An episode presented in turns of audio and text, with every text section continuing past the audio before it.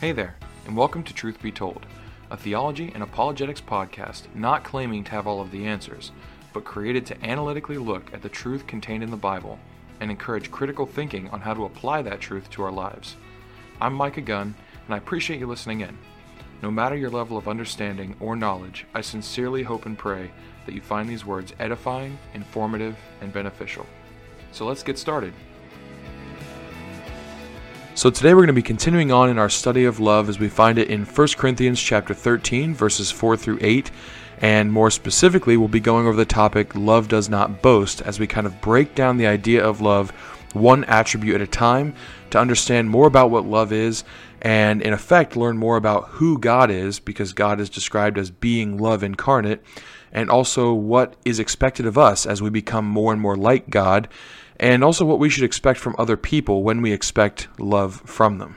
So, this in my mind is a pretty important study, actually.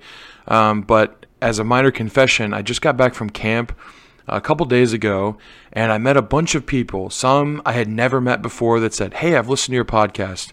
And that was really cool. And then some I met and they were recommended the podcast by different people. And they said, I haven't listened to it, but I plan on it as soon as I get home. And so all these new people had me thinking, man, as soon as I get home, I'm going to be, you know, hitting the books, hit the ground running, go and do some awesome episodes with some really cool titles and interesting things.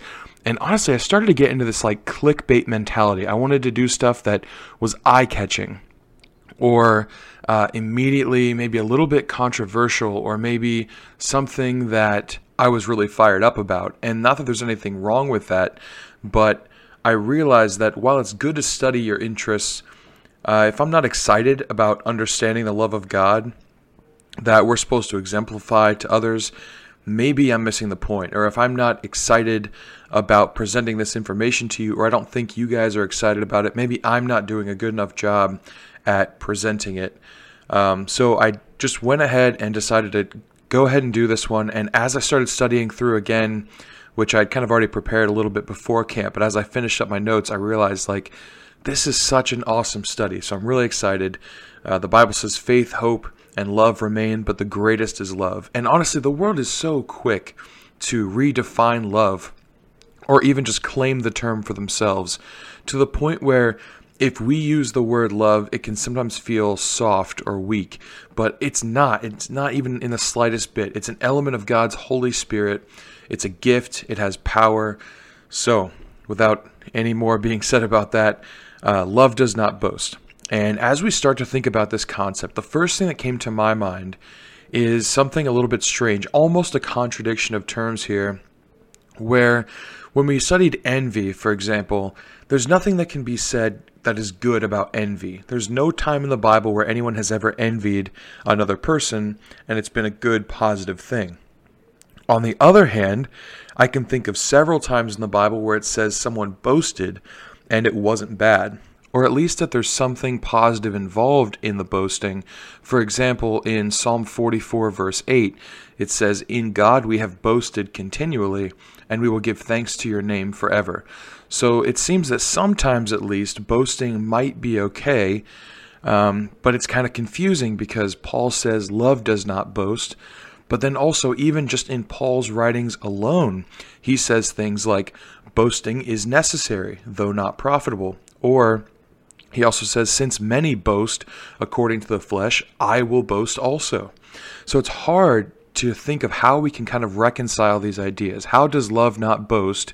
But then Paul talks about himself boasting, or uh, David in the Psalms talks about boasting in the Lord. Um, so is, is Paul admitting to being unloving? Or is David admitting to not loving God as he's boasting? Or is boasting okay in certain circumstances? Paul himself brings up boasting 47 times throughout his letters, probably most prominently in 2 Corinthians. And I think this also gives us a good answer if we study into 2 Corinthians about what's going on when Paul says not to boast, but then he's found boasting himself. So, in the context of 2 Corinthians, Paul is defending himself against false apostles who slandered him and were being listened to by the church at Corinth. In 1 Corinthians chapter 11 verse 1, Paul says, "Oh that you would bear with me in a little folly." Talking about the boasting he's about to do.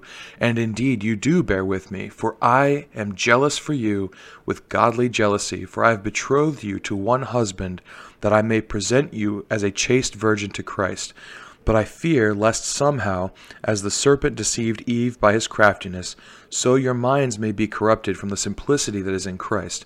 Verse 4 For if he who comes preaches another Jesus whom we have not preached, or if you receive a different spirit which you have not received, or a different gospel which you have not accepted, you may well put up with it. So the, he's, Paul is afraid that the people at the Corinthian church, when presented with false teachers, false apostles, false gospels, are going to start believing it. And what happens when these false teachers come is they start start to go against Paul, who is not the strongest man or uh, appears weak in stature or maybe in speech. And this Greek mindset from the Corinthian church of our leaders need to be strong, they need to be heroes, they need to be the best of the best. How could we expect these people to come from God if they're lowly like Paul is? And this is kind of a mentality that these false teachers were playing off of to get followings after themselves. So he has a fear that these false teachers are going to lead the Corinthian church off because of his own shortcomings. So he's forced to kind of defend himself, defend his apostleship, even though he hates to do it. And we can tell he hates to do it by how he describes what he's about to do.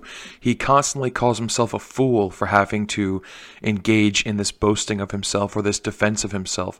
Or he says he's engaging in folly or asks them to put up with his folly.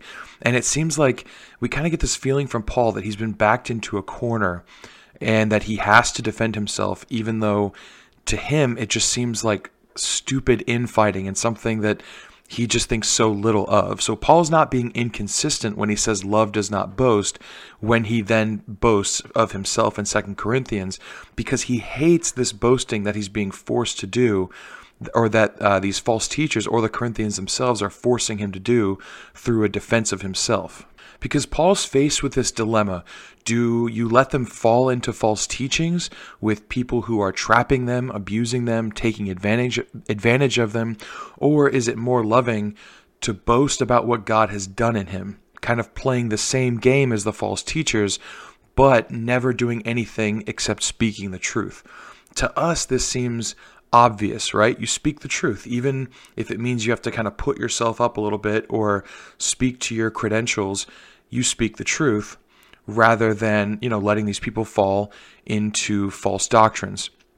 But he has this real dilemma with it, which shows the extent with which he hates bragging or being boastful.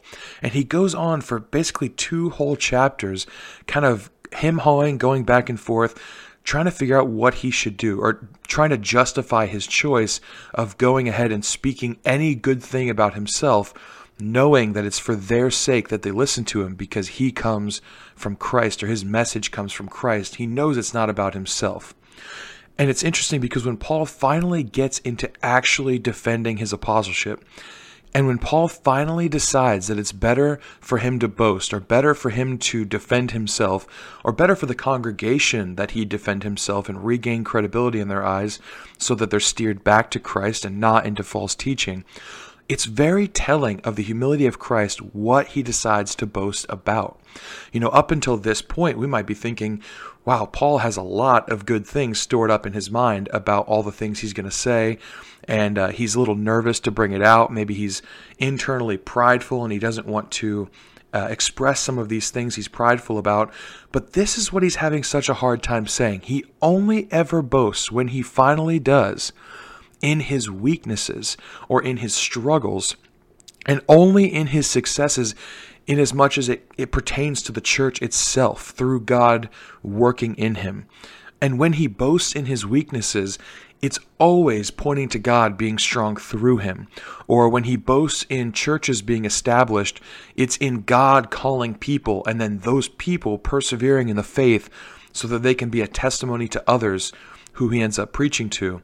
So when Paul chooses to boast, it's never on inward things. His focus is never on himself. And still, He's afraid to give himself too much credit as the vessel through which some of these things were done. So, any of us that want to look to Paul and say, yeah, sure, Paul said not to boast, but look, in 2 Corinthians, he talks all about boasting. Look at the kind of boasting he does, because I don't think he was up against the same temptation to boast as a lot of us might be. He was such an incredibly humble person that he thought to even bring his name into the arena of what he was talking about at all was something he had to kind of debate with himself over whether or not he should do. He was weighing pros and cons about bringing up boasts in his weaknesses or in the churches being established through God or the people persevering in faith. He was finding this difficult. So, this is not the kind of boasting or the same kind of boasting that we often find ourselves subject to. Not that maybe we never would, but typically we have a long way to go before we even reach that kind of humility. So, Paul, even in all these difficult things he has to talk about, he's so afraid of bringing up his own name because he thinks boasting, even in this fashion, is considered folly and considered worthless, considered not even beneficial at all. And he's frustrated with the Corinthian church for kind of putting him in this position that he has to defend himself at all. Then we get into 2 Corinthians chapter 11, verses 16 and 17. And I'll read this first, and then I'll get into why I really wanted to cover this. So in verse 16, I'll be reading from the ESV. It says, I repeat, let no one think me foolish, but even if you do, accept me as a fool, so that I too may boast a little. For what I am saying with this boastful confidence, I say not as the Lord would, but as a fool so people will point to these verses. This is why I wanted to cover it. And they'll say, see, some of what Paul wrote wasn't even inspired scripture. And he even admits to it. But this is not true. This is taking the verse way far out of context. In context, you have to understand Paul is nervous because as he tries to follow Christ in every single way, including in humility, and he's being cornered into defending himself for the sake of the people at the church of Corinth, he has no model from Christ to look to in defending himself or in boasting in himself, so he tries to clarify. What he's saying in context is essentially that he's hoping he's doing the right thing, even though he hates to do it, as he models his entire existence after Christ. In this, he has no model from Christ to follow. So Christ, when reviled, never reviled in turn. Christ never spoke a word in his defense, even though everything he, that he did was fully defensible. Christ never boasted. So Paul, kind of being caught between this rock and a hard place in how to show love to people, explains how much he hates that he's being forced into this game. And this kind of harkens back to the conclusion about boasting in 1 Corinthians 13, which is what we're in studying love, where he discusses what love is. So these false teachers come preaching a different gospel, taking advantage of the congregation, and leading them astray by presenting their accolades. Paul might be lowly, he might not be the hero type they're expecting from God's chosen, but he loves these people so much that he can't even bring himself to glory in any single thing that he's done. And then, even when he does decide he must defend himself only in truth, he never speaks anything that's untrue. He never aggrandizes himself, he only speaks the truth. But once he even finally does decide to do this, it's because it is loving to the Corinthians overall if they're not led astray. He's willing to sacrifice something he sees to be foolish. He's he's ready to play the part of a fool in order to show love to the Corinthian church. He's doing all of this out of love. Boasting is inward pride, and love as we're called to it, as we've discussed throughout the study, is outward concern, appreciation, regard, and sacrifice for others as if they were your own self, as God exemplifies through Jesus Christ's actions toward us. So, is it ever okay to boast? Well, I would say if you're uplifting other people and praising their accolades and being proud of the people around you, trying to lift them up, that's a wonderful thing. If you consider that boasting, then I would say, yes, that's definitely okay. Paul does that here when he talks about the churches to other churches, and he's, he's very proud of them and their accomplishments or their steadfastness in Christ. Or if you're boasting in God, I would say, are you confident in God? Are you uh, happy with God in your life? Are you ready to share that with the world from experience, as we should be doing to all men? Well, if that's boasting, then absolutely that's okay. But the reason it's okay is because it is not boasting as we typically think of it. Boasting as we typically think of it is in ourselves. We're proud of us. We're proud of something that's happened in our lives or something that we've done. But when you boast in other people or you boast in God's greatness, that is something totally, totally different. But it doesn't mean we shouldn't at least still be checking our hearts because Paul, if you read through the Second Corinthians account, uh, 10, 11, 12 roughly is, is where Paul kind of goes over this. If you read over this, even when he's boasting in God or boasting in the churches, he is checking his heart all along the way, saying, Okay, I'm trying really hard not to be a fool. I'm trying really hard not to put myself in any sort of high up position. I'm trying not to glorify myself in this. And he finds it really, really difficult. So it might be a harder challenge than we think, even if we're trying to boast in other people or in God. We might be including ourselves in that a little bit. So let's not be uh, prideful, even in the sense that we think, yeah, I could probably boast in these things and it's not a problem. We still need to be checking our hearts, even when we think we're boasting in the right things. Paul was willing to play the fool for the sake of the love that he had toward the Corinthians. He was willing to risk not showing them love in one way, or even possibly chastisement from God for not showing them love in one way, for the sake of what he knew was loving overall keeping them in the fold of God. And we see this throughout the Bible. In Romans, I think it's Romans 9, verse 3, Paul says he wishes he could be cut off from Christ for the sake of his brothers. Moses in Exodus asked to be blot, blotted out from the book of life if God won't forgive Israel their sins against him. All along, we see people willing to sacrifice themselves for others, not because of the greatness of others that's wor- worthy of being boasted in for some reason, but because of the greatness of God who's calling a family together and the love of those imperfect people and the hope that they will be a part of that family. And if we keep that in mind, we'll begin to think, I hope, of Jesus Christ's sacrifice for us, who was willing to make himself lowly for us as we should be ready to make ourselves lowly for others. And this was Paul's dilemma. This is how Paul can confidently boast of himself in one way even in such a slight way as boasting in his weaknesses or boasting in the church that God has built and used him to help establish, and then also say that love does not boast. This is how Paul can say these two things confidently. Well, that is all I have for you guys today. Thank you so much. Whether you are a first time listener or someone who's listened since the beginning, or maybe just the beginning of this study of love, thank you so, so much. I truly just hope that anything I've said has been a benefit to you uh, and would encourage your own study and your own critical thinking of what the biblical text has for us. It is the Word of God. And I, I really hope that this study of love is starting to click as being something interesting and fascinating and just vastly important because every single time we study God's Word, hopefully we're including God in that study. And if we're including God in that study, it means love in some way, shape, or form should be included in that study, should be included in our Christian lives as we continue to be more and more like God, who is described as being love. I really hope you guys will join me next time, and thanks so much once again. Until next time, please continue to read your Bibles, continue to think critically about them, and continue to apply those truths that we learn to your lives every single day. Thanks, everyone.